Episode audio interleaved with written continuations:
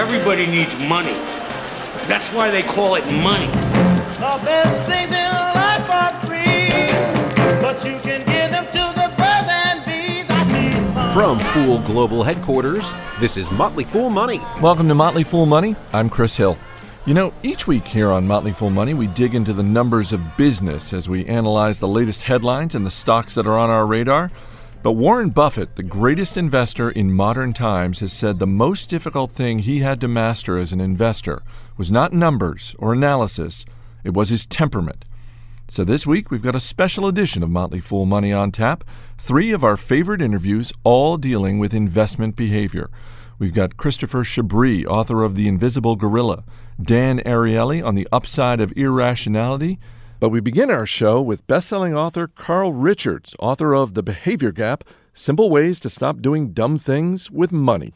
I want to spot you up with a few chapter headings and have you expound on them. Uh, and the first chapter in your book, "We don't beat the market, the market beats us." Wow, that's that's a little depressing.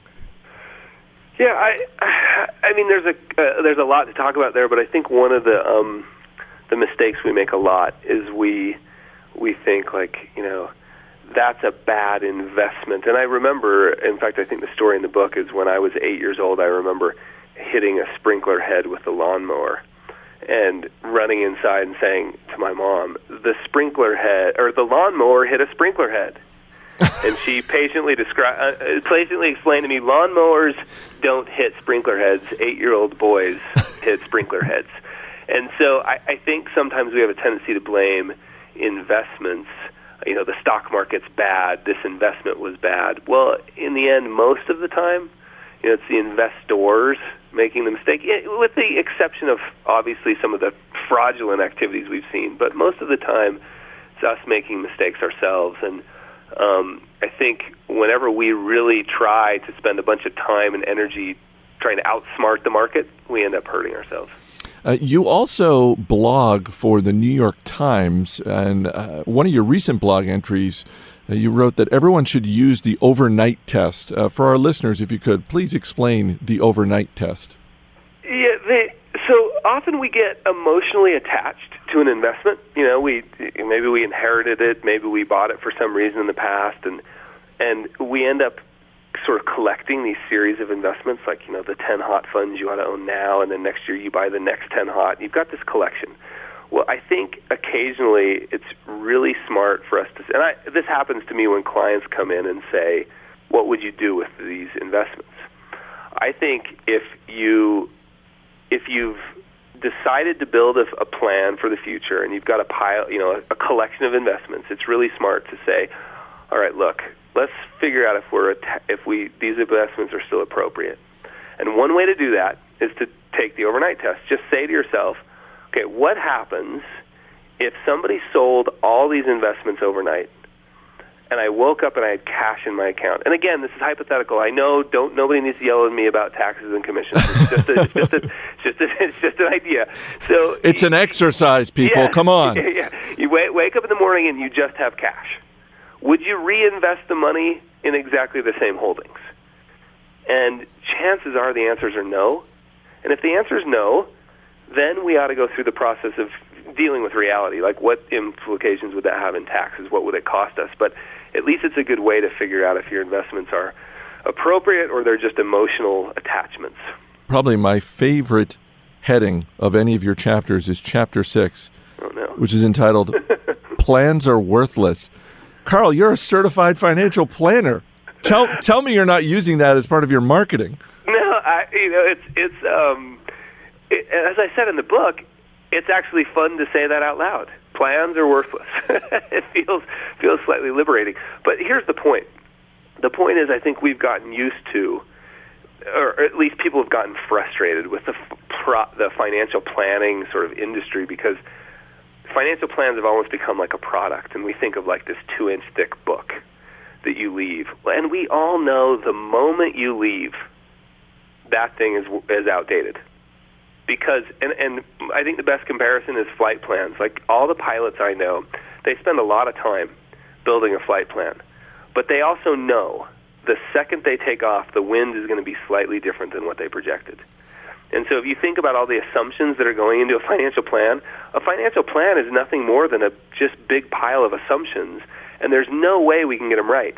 So that doesn't mean we shouldn't do it. And if you read on in the book, of course, it says, you know, financial plans may be worthless, but the process of planning is invaluable.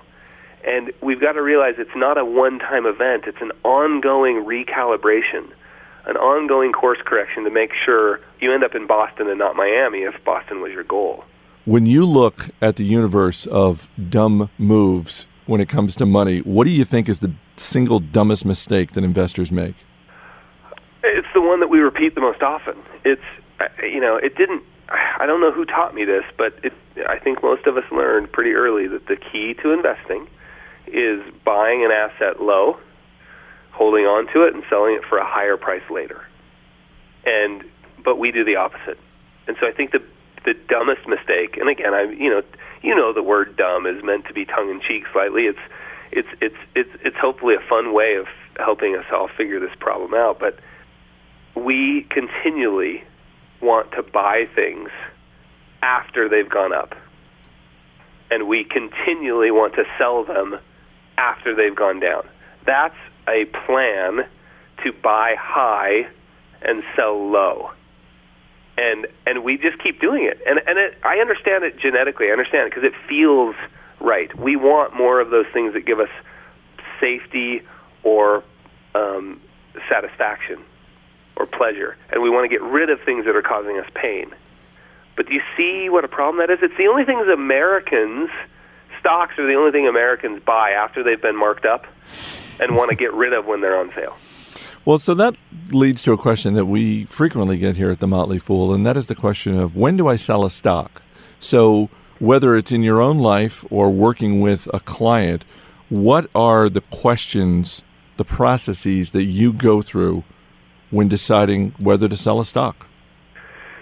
Yeah, I well, I think that comes back to sort of a fundamental belief, right? So first, we start with building out a a, a plan for the future, and then we define how much should we have in equity exposure to meet a certain set of goals.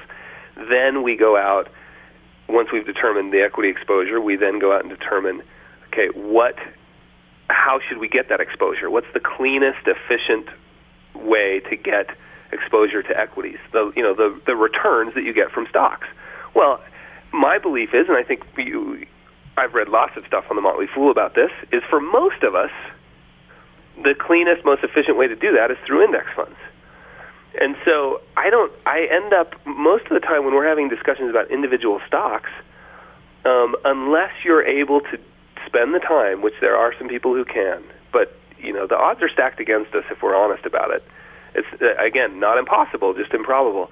Unless you're willing to spend the time to do all the research, we've got to ask the question first should you own an individual stock? You know, you can always drop us an email. Radio at fool.com is our email address. That's radio at fool.com. Coming up, more with Carl Richards. Stay right here. You're listening to Motley Fool Money. If you got the money, I got the time. Welcome back to Motley Fool Money. Chris Hill here in the studio talking with our guest Carl Richards about his new book, The Behavior Gap.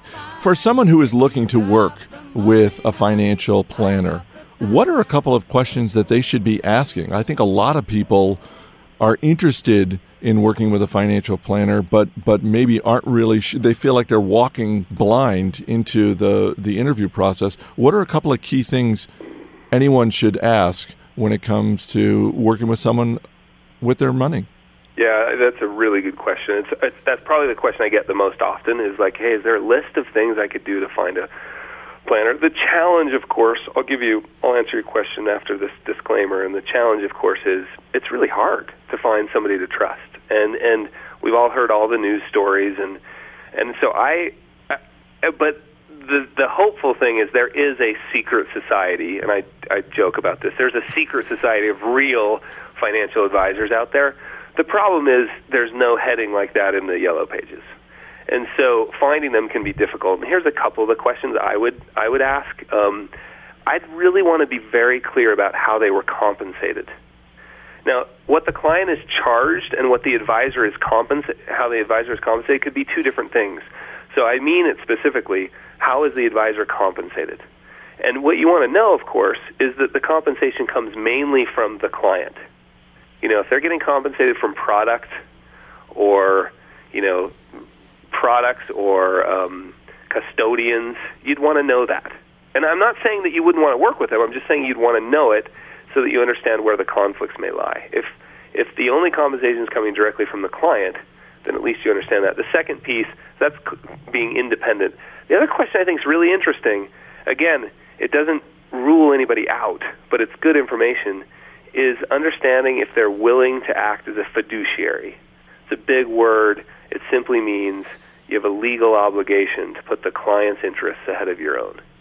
And there are advisors out there that are willing to say, yes, I'm a fiduciary, and there are others that, that aren't allowed to say that.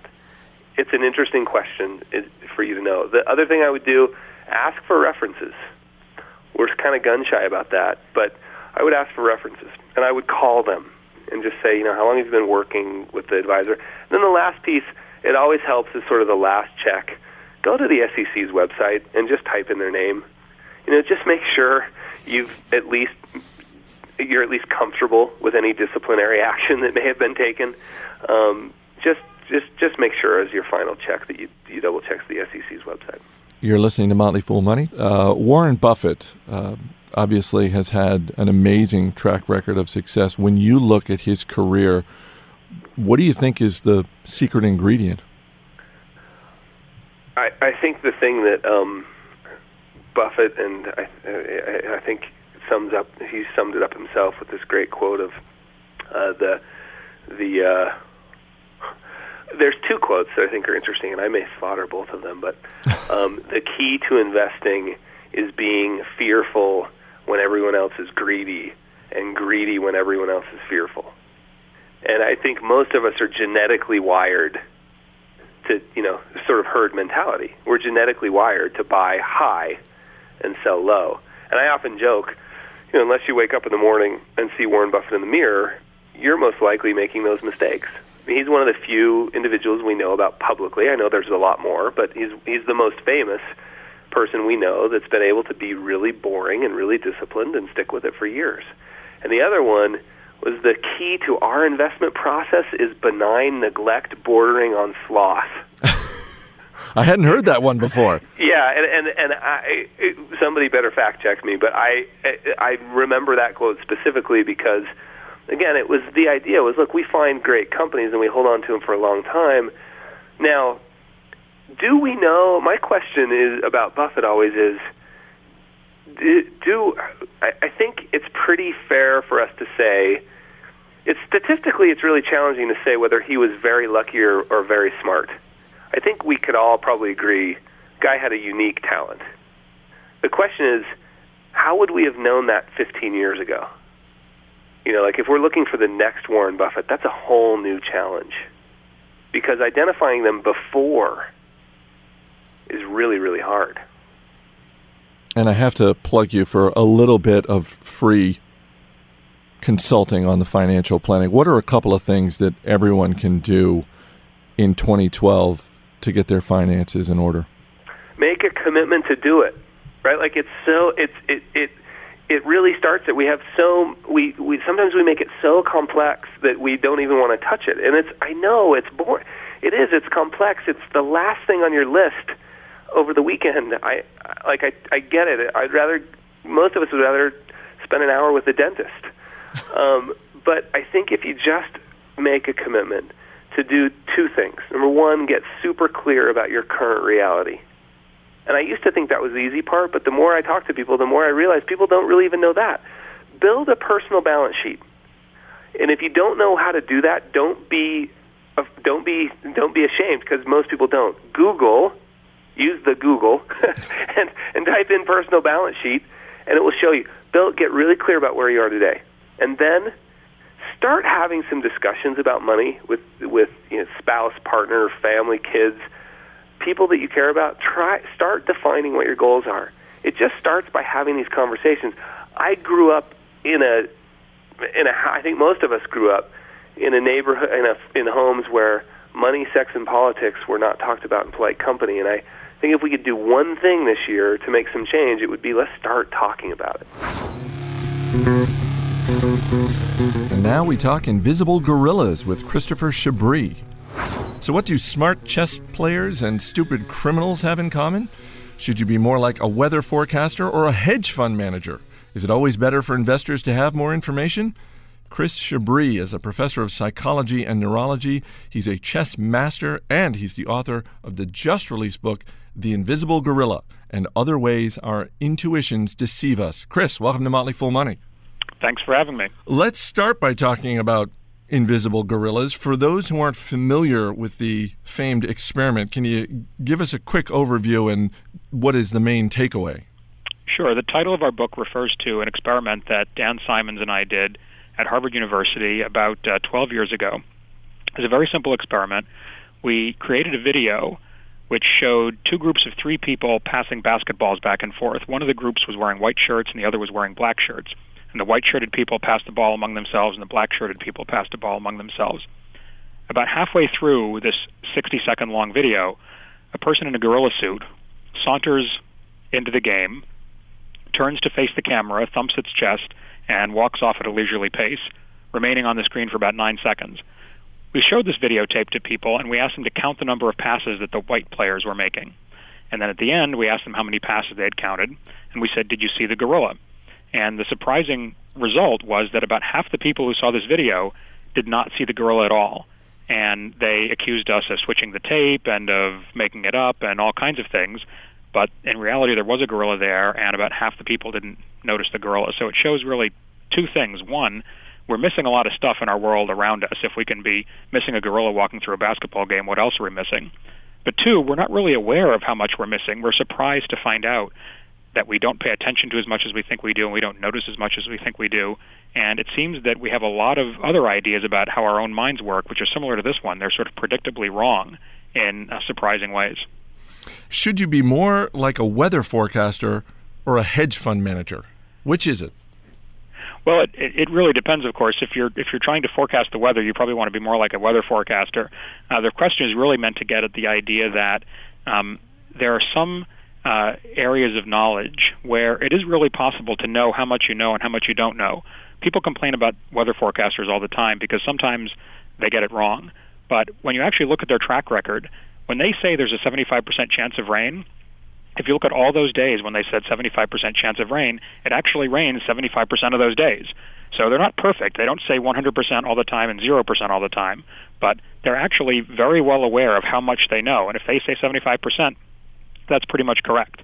Uh, on the other hand, there are many famous cases of hedge fund managers who made tremendously large bets on particular uh, ideas about the direction of markets. Uh, we tell the story in the book of uh, Brian Hunter, who was a trader in uh, energy futures, and he bet billions of dollars on uh, directional movements in natural gas prices. Did well for quite a while, and then blew up his fund completely.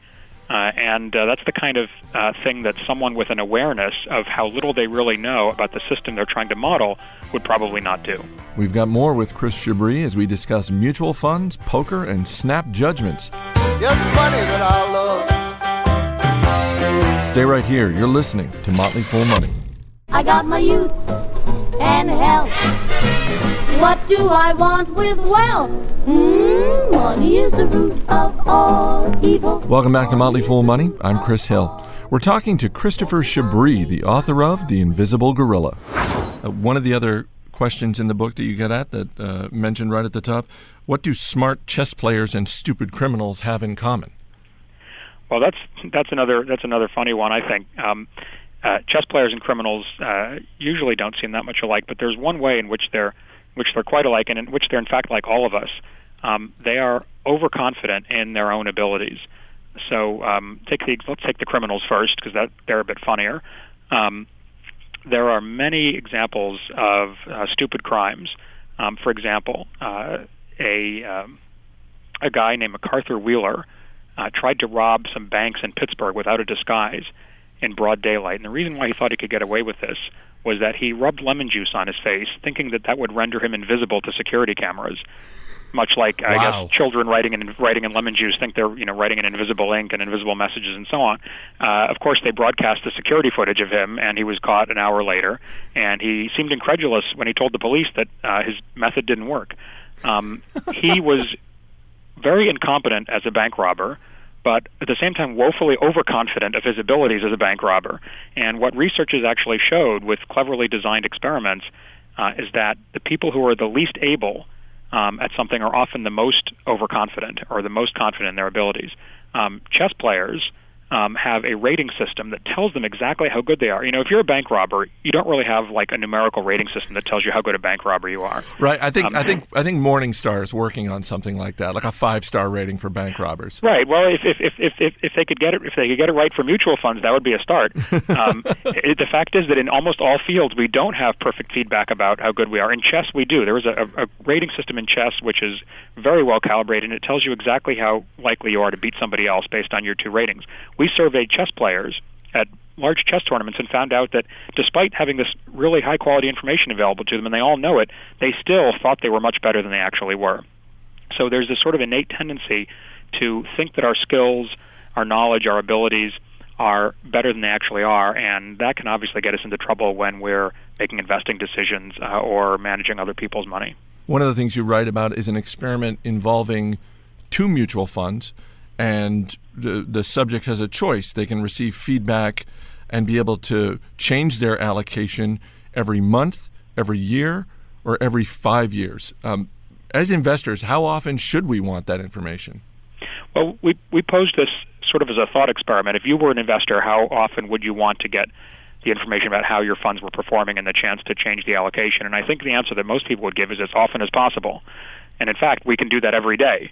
Um, right now is generally the way things are set up. But in this experiment, which is done by um, behavioral economist Richard Thaler and some of his colleagues, it turned out that subjects who are randomly assigned to get feedback only once every five years had the best track record um, over about a 30 year period of performance than people who got feedback every month. Of course, this was not a 30 year long experiment. This was simulated time and simulated time periods, uh, but the result was the same. Actually, having less information about your performance and about how the market was doing um, resulted in better performance. The reason for that is that the two mutual funds in this experiment simulated mutual funds. One was a bond fund, so it had a very low return, but also very low volatility, and one was meant to be like a stock fund, so it had high return but also high volatility. So people who allocated money to the stock fund found that sometimes they suffered large losses month to month, as the stock market is, is wont to do, and that made them move out of the stock fund into the bond fund. But over the 30 year period, it was a bad idea to have all your money in bonds, so those people didn't wind up making that much money. They got a lot of sort of short term information about volatility, and that obscured them from understanding this, the long running trend in the market. You're listening to Motley Fool Money. We're talking with Chris Chabris about his new book, The Invisible Gorilla and Other Ways Our Intuitions Deceive Us. Now, in addition to writing the book and, and all of your work, um, you're also a chess master. Uh, what game do you think investing uh, most approximates? Uh, well, I, the, the the obvious answer is something that has a little bit more a little bit more gambling in it. Um, if if I had to choose, though, I I think the right the, the right game I would pick is something more like poker. I mean, a lot of people sort of analogize investing to a casino and so on, and and um, it, to the extent that it has those characteristics, that that's probably bad. But a game like poker involves both skill and chance. You know, you can have the edge if you study and if you um, practice and especially if you know yourself. And one of the big ways to have an edge in poker is to get control over your own emotions and to understand when you're acting impulsively and when you're not thinking things through and you're not thinking long term. And of course, those are the same characteristics that I would think investors would want to have also. You don't want to be making decisions based on intuition, gut instinct, and so on. You want to be making them on a, a long term plan that, that you can stick with and, and sort of use to ride out emotional swings. All right, before we let you get away, we got to end with a quick round of buy, seller, hold. Uh, let's start with, uh, well, you know, Malcolm Gladwell wrote a bestseller entitled Blink based on this concept buy, seller, hold, snap judgments. I'm going to say, I'm going to say, sell snap judgments. I, I wouldn't hold on to them right now. I think they're quite overrated, uh, and it's not necessarily Malcolm Gladwell's fault. I actually enjoy his book very much, but I think people have somehow taken the lesson from his book and from a few things that he says in that book, kind of isolated sentences, that the world would be a better place if we all trusted our guts more. And uh, you know, one um, I was reading a, a, fascinating book that I'm, I'm sure a lot of others have have read, um, Too Big to Fail, and it talked about uh, what happened with Lehman Brothers. And um, turned out the president of Lehman Brothers, as they were sort of circling the drain, 2007, 2008, um, was a big devotee, and you know had exhorted all of his, uh, you know, all of his friends to, to go with their guts and and so on. And, and I think um, uh, it's there are some situations where it is good to trust your intuition, your gut instincts.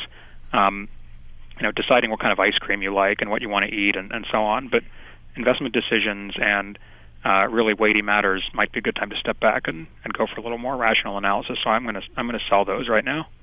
One of the big topics in your book is confidence. This guy epitomizes confidence. Buy, sell, or hold Donald Trump. That's a good one. Um, I don't know. You have to you have to admire his confidence, and and Donald Trump really does.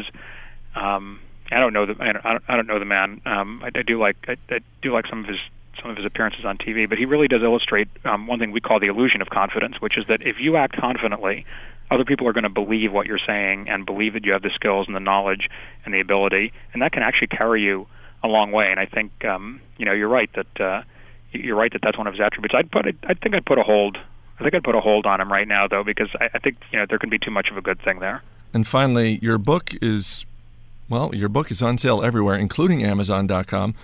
Another book that I found on Amazon.com is entitled Practical Intuition in Love. Let your intuition guide you to the love of your life. Now, you and your co author are both married. So, buy, sell, or hold the role of intuition when dealing with one's spouse. well, I thought you were going to say when when finding a spouse, and in that case, I was going to put a buy on that one because I, I think uh, attraction is one of those areas where a, a lot of rational analysis is not going to tell you who you should be attracted to and who you shouldn't be attracted to. Uh, so I would go with intuition there. Now, as far as dealing, yeah, I'm talking about the day-to-day stuff. A different, that's a different question. So now I'm going to actually answer the question you posed, um, and I would on that one, I'd, I'd put, uh, I'd, I'd put a hold because here you've, you've got you've got two sides of intuition involved. One is you want to be able, you want to be sensitive to how someone's feeling. You want to be sensitive to your own emotions and all that kind of stuff. And I'm not really that kind of psychologist, but I can appreciate that. But two, you want to be aware of when you're making assumptions about things like who remembers what and who said what when and what people know and what they don't know. And a lot of arguments I've noticed after I wrote this book, the more I started to look at my own behavior um, and my own life, a lot of the things we argue about are based on um, people thinking they have perfect memory of what happened in the past. You know, you said that two weeks ago. You, that's exactly what you said. I remember exactly what you said. And you can get into too many ridiculous arguments with your spouse, other people in your life, and so on, if you really believe that you are uh, perfectly aware of what's going on and you have perfect memory and uh, your knowledge is better than everyone else and so on. So I would really watch out for those kinds of intuitions, the kinds of intuitions about how your mind works and how good you are, which are the ones we're really sort of warning about um, in this book. So on, on balance, I'd have to give it a hold because it's a half a buy and half a sell. The book is The Invisible Gorilla and Other Ways Our Intuitions Deceive Us. It is available everywhere. Chris Chabris, thanks so much for being here on Motley Fool Money. Thank you.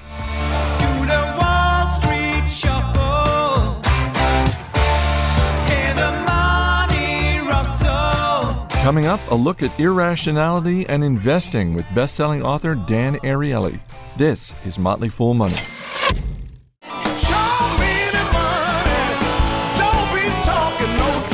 As always, people on the program may have interests in the stocks they talk about. Don't buy or sell stocks based solely on what you hear. Welcome back to Motley Fool Money. I'm Chris Hill, and we wrap up this week with best-selling author and behavioral economist Dan Ariely and we begin the conversation by talking about how investors should behave. Dan, the market is up from its lows in 2009. A lot of investors have seen their stocks regain some of that lost ground. How do you invest your own money, and how do you find yourself reacting when your investments go up? Yeah, so, so I try not to react, and and, and I, I mean it seriously. So so people do lots of mistakes when they invest. And one of the mistakes, of course, is to let emotion uh, rule us. So, so here's kind of a way to, to invest badly: is you start in the morning and you get to the office and you open your portfolio, and and you know if you're up, you're a little happy, and if you're down, you're really miserable. And now you make your decision based on this particular emotion that was evoked by the randomness of the stock market. And I try to think about the strategy without looking at my portfolio. So I don't look at specific things that I gained or lost because you know that's kind of water under the bridge. It's it's it's not very helpful, and I don't want to be emotional. But I can look at it and say, what do I think about the future? Where do I think things are going up? Where do I think things are going down? And let me take an action of those, independent of how much money I've lost or made in the past. It's kind of irrelevant. That's the first thing. And the second thing is that I try to avoid uh, the status quo bias. So, so what happened is that you, you create a portfolio and you open it, and now the question is, what do you change? Like, what, what do you sell? What do you buy? How do you change your portfolio to a slightly different portfolio? And, and that means that whatever you, decisions you made in the past, rational, irrational, thoughtful, not so thoughtful, is going to keep on escorting you through life. And what I try to do is try to imagine once in a while that somebody went at night and somehow sold everything I have. So I'm just cash. And now I sit and I say, okay, assuming I just have cash, what would I get now? And that basically help you alleviate some of the problems. Imagine you bought a stock for 100 and it's now 80. It's very painful to sell it, even if you think it's going to go down, right? So people often hold on to losing stock for too long. So from time to time, it's good kind of to start from scratch and imagine you just have cash, say what would you do now, and then uh, move on on this strategy. The subtitle of your book is The Unexpected Benefits of Defying Logic at Work and at Home. I want to ask you, how, in general, how do we act irrationally at work? so, so big bonuses is one example where we pay people uh, tremendous bonuses. We think they will work better. And in fact, big bonuses really work very well for physical tasks. So if I wanted you to jump many times, you will jump more if I gave you high bonuses, but they don't they, they backfire for cognitive tasks. Um, other ways in which in which these things work is that uh, people fall in love with their own ideas. They fall in love with the things that they make. They don't see the downside of anything that is connected to us. You know, we are wonderful people. We're ex- ex- exceptional, and therefore everything we touch, all the ideas we come up with, um, are exceptional uh, as well. And I talk a little bit about revenge as well. And, and and there's actually one chapter that I think is particularly interesting and kind of uh, starts. I start in the book from a story about the financial industry, which is a chapter about the meaning of work. And, and the story is that one of my students, uh, ex-students, came back to visit me, and he told me that he worked for three weeks on a PowerPoint presentation for some big merger. And he sent it to a boss the day before the merger, and the boss said, nice work, but the merger is canceled. And that guy was completely devastated. He was completely unmotivated in the next task he was going to do. And he said everything functional was just perfectly fine. Everything functional. His job, his boss appreciated it. He worked hard on it. He enjoyed it while he was doing it. He was sure he would get a raise. Everything seems perfectly functional, but at the same time, he was completely demotivated. So we created the following experiment to kind of capture this. In one condition, you build robots from Lego, and you get paid for them less and less and less the more you build. So you get you get three dollars for the first one, and when you finish, I say, Chris, do you want to build another one? You'll get two seventy for that one. You say yes, I give you the next one. I say, hey, do you want another one? You'll get two forty for the next one, and so on, until you decide at this price I don't want to build them. This is one condition. And I tell you that when you finish building all of them, I, I, when you finish the experiment, I'll unassemble them, put them back in the boxes for the next participant for the for the second group of participants, you build the first one. I said you want the second one. As you build the second one, I, I already take the first one to pieces. I break it up to pieces already, and put the pieces back in the box. And if you want to build the third one, I give you the first one back, the one that you built and you I unassembled, and you can assemble it again. So, so what happened? Two things happened. The, the first thing is that in this condition, which we call the Sisyphic condition, people stopped working much much faster and the second thing is for everybody, we measured how much they like Legos and how long they persisted in the task. And what we found was in the first condition, when we didn't kind of crush the meaning of, of labor, there was a high correlation between how long people persisted in a task and how much in general they liked Legos. But in the specific task, the correlation was basically zero. Which tells me that we were able, with this very simple manipulation, squish the joy that people were having from this task people are capable of creating lots of intrinsic value and motivation uh, from from tasks, even tasks that are not so meaningful, like building robots from, from Lego for a few minutes. but we as as, as job places can easily squish the joy out of those things. And I think the challenge for the workplace is to say, how do we one help people get more value out of their work? How do we under- explain to them the value of what they're doing, the connection to other things, the meaning in their work? And of course, how do we not make it worse? How do we not kind of crush the, the, the feeling of meaning that people can naturally create in their labor? You're listening to Motley Fool Money. We're talking with Dan Ariely, author of the new book, The Upside of Irrationality.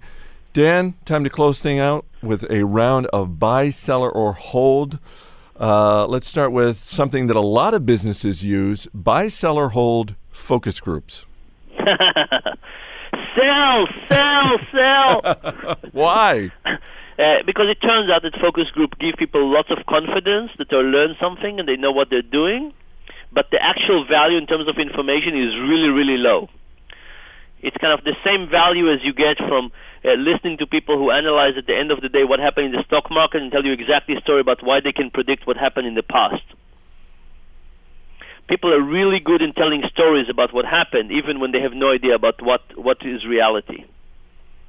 All right. You write about the biological imperative for variety.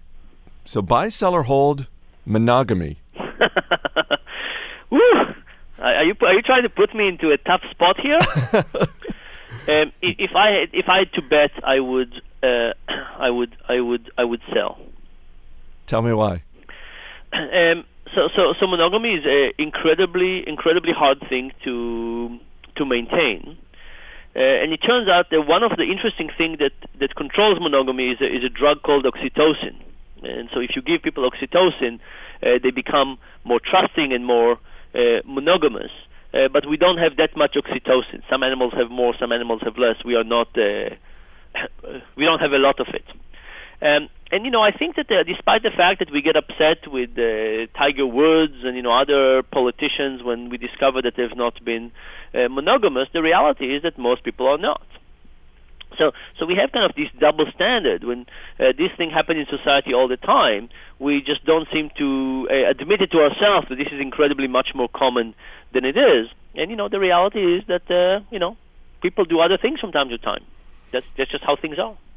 And finally, you're a married man. Uh, I'm a married man. Uh, buy, seller, hold, telling your spouse they're not being rational. Ooh, that's that's uh, that's definitely you never never never want to do that. Never, so, never, never. So you've you've never gone there with your, your lovely bride Sumi.